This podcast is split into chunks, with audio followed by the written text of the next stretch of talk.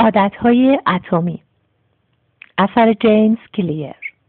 اپیزود یازدهم فصل نه. نقش خانواده و دوستان در شکل دادن عادتهای شما. در سال 1965 یک مرد مجارستانی به نام لاسلو پولگار نامه های عجیبی را برای خانمی به نام کلارا نوشت. لاسلو اعتقاد شدیدی به سخت کوشی داشت.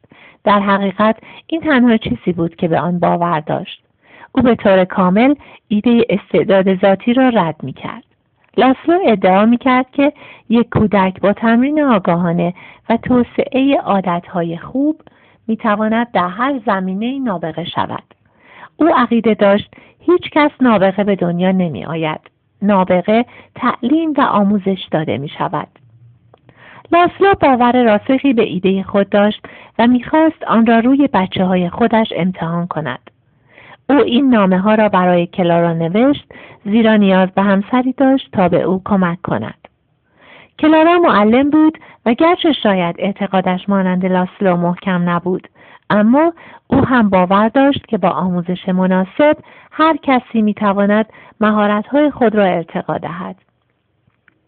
لاسلو شطرنج را زمینه درستی برای آزمایش خودش می‌دانست و او برنامه ریزی کرده بود تا فرزندانش نابغه های شطرنج شوند. او با خودش تصمیم گرفت تا فرزندانش در خانه تحصیل کنند و این در آن زمان در کشور مجارستان بسیار نادر بود. او تصمیم داشت تا خانهاش پر از کتابهای شطرنج و تصاویری از بازیکنان معروف این بازی باشد. او می‌خواست فرزندانش به طور دائم در برابر یکدیگر بازی کنند و در بهترین تورنمنت ها رقابت نمایند. زندگی آنها به شطرنج اختصاص داده می‌شد. کلارا با درخواست ازدواج لاسلو موافقت کرد و چند سال بعد آنها سه دختر جوان به نامهای سوزان، سوفیا و جودی داشتند. بزرگترین فرزند آنها سوزان زمانی که چهار ساله بود شروع به بازی شطرنج کرد. او در عرض شش ماه افراد بزرگسال را در این بازی شکست می‌داد. سوفیا فرزند وسط خانواده حتی بهتر از او عمل کرد. او در سن چهارده سالگی قهرمان جهان بود و چند سال بعد استاد بزرگ شطرنج شده بود. جودی کوچکترین عضو خانواده بهترین آنها بود. او در سن پنج سالگی پدرش را شکست می‌داد. او در دوازده سالگی جوانترین بازیکن در میان صد بازیکن برتر جهان شد. جودی در پانزده سال چهار ماهگی جوانترین استاد بزرگ در تمام دوران شد و رکورد بابی فیشر را شکست. او در 27 سالگی برترین شطرنج زن جهان بود. دوران کودکی خواهران پولگار عادی نبود و با این حال اگر از آنها در این مورد بپرسید به شما خواهند گفت که شیوه زندگی آنها جذاب و حتی لذت بخش بوده است. این سه خواهر در مصاحبه هایشان دوران کودکی خود را سرگرم کننده و نخسته کننده می دانند. آنها عاشق بازی شطرنج هستند. خواهران پولگار از شطرنج سیر نمی شدند. می‌گویند یک بار لاسلو در نیمه شب متوجه شد که سوفیا در حمام مشغول شطرنج بازی کردن است.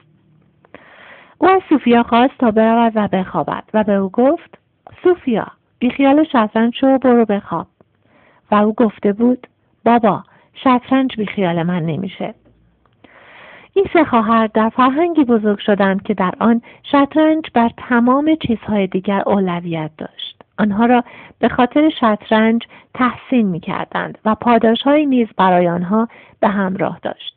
در دنیای آنها وسواس داشتن به شطرنج طبیعی بود و همانطور که به زودی متوجه خواهیم شد عادتهایی که در فرهنگ شما عادی باشند در میان جذاب ترین رفتارهایی قرار می گیرند که می توانید داشته باشید. گیرایی وسوسه انگیز هنجارهای اجتماعی. ما انسانها می‌خواهیم مورد پذیرش باشیم با دیگران ارتباط برقرار کنیم و احترام و اعتبار همکارانمان را داشته باشیم. چنین تمایلاتی برای بقای ما ضروری هستند. اجدادمان در بخش زیادی از تاریخ تکامل ما به صورت قبیله زندگی می کردند.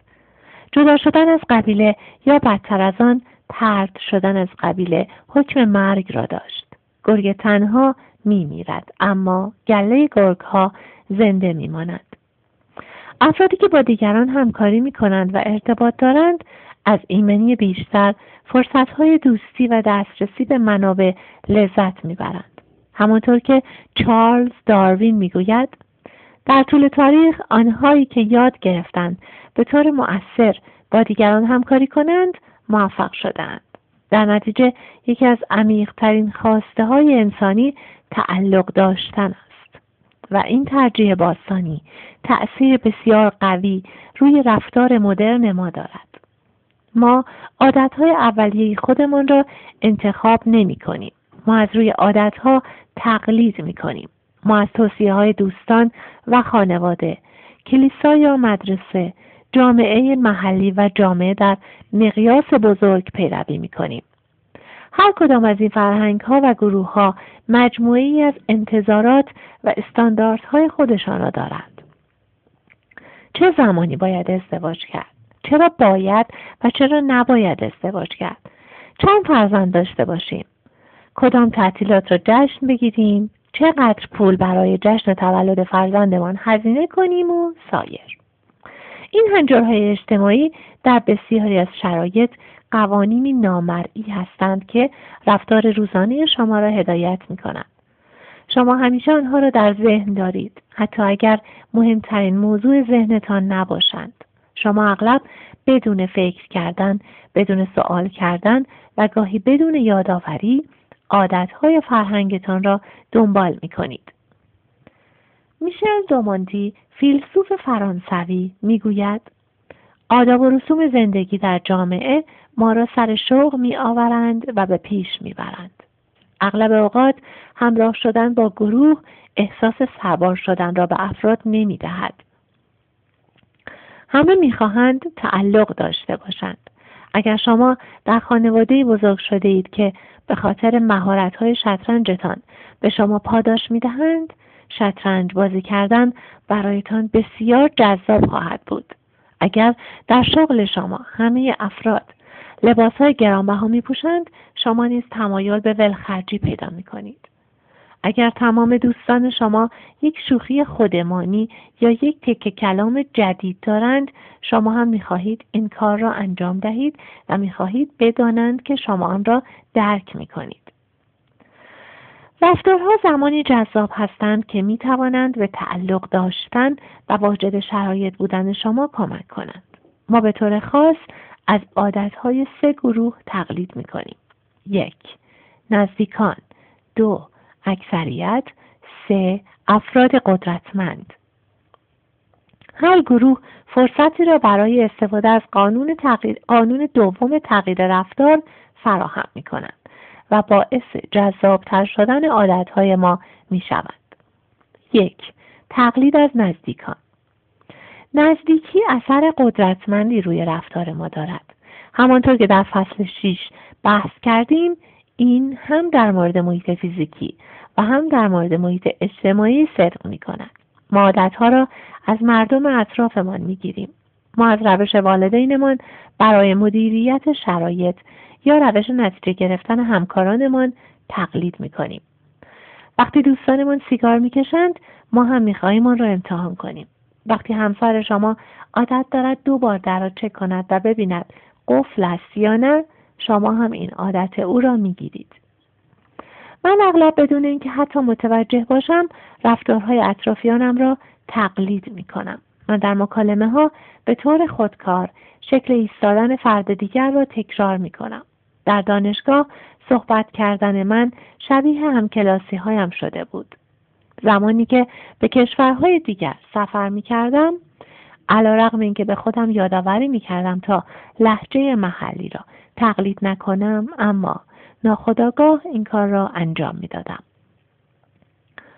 به عنوان یک قاعده کلی هرچه به شخصی نزدیکتر باشیم احتمال بیشتری دارد تا برخی از عادتهای آنها را تقلید کنیم. در یک مطالعه پیشگامانه دوازده هزار نفر را به مدت سی و دو سال پیگیری کردند و متوجه شدند که اگر دوست فردی چاق باشد احتمال چاق شدن آن فرد 67 درصد افزایش می‌یابد البته عکس این موضوع هم درست است مطالعه دیگری نشان داد که اگر یکی از زوجین وزنش را کم کند در یک سوم موارد همسرش نیز وزنش را کم می کند. دوستان و خانواده ما نوعی فشار نظیر نامرئی را ایجاد می کنند که ما را در مسیر خودشان قرار می دهند. البته فشار نظیر تنها زمانی بد است که روی شما تأثیرات بدی بگذارد. هنگامی که مایک ماسیمینو دانشجوی کارشناسی ارشد دانشگاه MIT بود در یک کلاس رباتیک کوچک شرکت کرد از ده نفر آن کلاس چهار نفر فضانورد شدند. اگر هدف شما رفتن به فضا بود پس آن کلاس بهترین فرهنگی بود که می توانستید در آن باشید. در یک مطالعه مشخص شد که هرچه بهره هوشی بهترین دوست شما در سن یازده یا دوازده سالگی بیشتر باشد ضریب هوشی شما در پانزده سالگی بالاتر خواهد بود. ما کیفیت و روش های افرادی را جذب می کنیم که در اطراف ما هستند.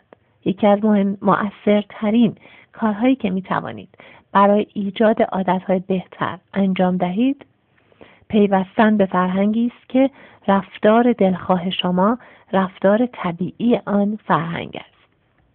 زمانی که هر روز افرادی را ببینید که عادتهای جدید شما را انجام می دهند آن عادتها دستیافتنی خواهند بود اگر اطرافیان شما افرادی باشند که تناسب اندام خوبی دارند به احتمال زیاد ورزش کردن یک عادت عادی برای شما خواهد بود اگر اطرافیان شما عاشق سبک جاز باشند احتمالا برای شما منطقی خواهد بود که هر روز به موسیقی جاز گوش کنید. فرهنگ شما انتظارات شما از عادی بودن را تعیین می کند. خودتان را در محیطی قرار دهید که افراد آن عادتهایی دارند که شما می خواهید داشته باشید. اینگونه با هم رشد می کنید. برای اینکه عادتهایتان را حتی جذابتر کنید می توانید این استراتژی را یک گام جلوتر ببرید عضو فرهنگی باشید که یک در این فرهنگ رفتار مورد نظر شما یک رفتار عادی است و دو شما در حال حاضر چیزی مشترک با آن گروه دارید استیو کامپ کارآفرینی در شهر نیویورک شرکتی موسوم به Nerd Fitness را مدیریت می کند. که در آن به افراد گوشه گیر غیر معاشرتی و دمدمی مزاجها کمک می کند تا وزنشان را کم کنند و قوی و سالم شوند. مشتریان او عاشقان بازی های ویدیویی، دیوانه های فیلم تماشا کردن و افراد عادی بودند که می‌خواستند تناسب اندام داشته باشند. بسیاری از مردم وقتی برای اولین بار به باشگاه می روند و یا سعی می کنند رژیم غذایشان را عوض کنند احساس پریشانی می کنند. اما اگر شما از جهاتی شبیه سایر افراد گروه باشید مثلا هر دو عاشق فیلمی باشید تغییر کردن برایتان جذاب می شود زیرا فکر می کنید شما در حال انجام کاری هستید که افراد شبیه شما انجام می دهند. هیچ چیز مانند تعلق داشتن به گروهی نمی‌تواند انگیزه بهتری به شما بدهد. این امر یک تلاش شخصی را به یک تلاش جمعی تبدیل می کند. شما قبلا وابسته به خودتان بودید؟ هویت شما منحصر به فرد بود؟ تو یک خواننده هستی. تو یک موسیقیدان هستی. تو یک ورزشکار هستی. اما وقتی به یک باشگاه کتابخانی یا یک گروه دوچرخه سواری می روید هویت شما با کسانی که در اطراف شما هستند مرتبط می شود. رشد و تغییر دیگر یک هدف فردی نخواهد بود. ما خواننده هستیم. ما موسیقیدان هستیم. ما دوچرخه سوار هستیم. هویت مشترک شروع به تقویت هویت شخصی شما می کند. به همین دلیل است که پس از رسیدن به یک هدف بخشی از یک گروه بودن برای حفظ عادتهایتان بسیار مهم است این دوستی و جامعه است که هویت جدیدی را به وجود می آورد و در طولانی مدت به رفتارها کمک می کند.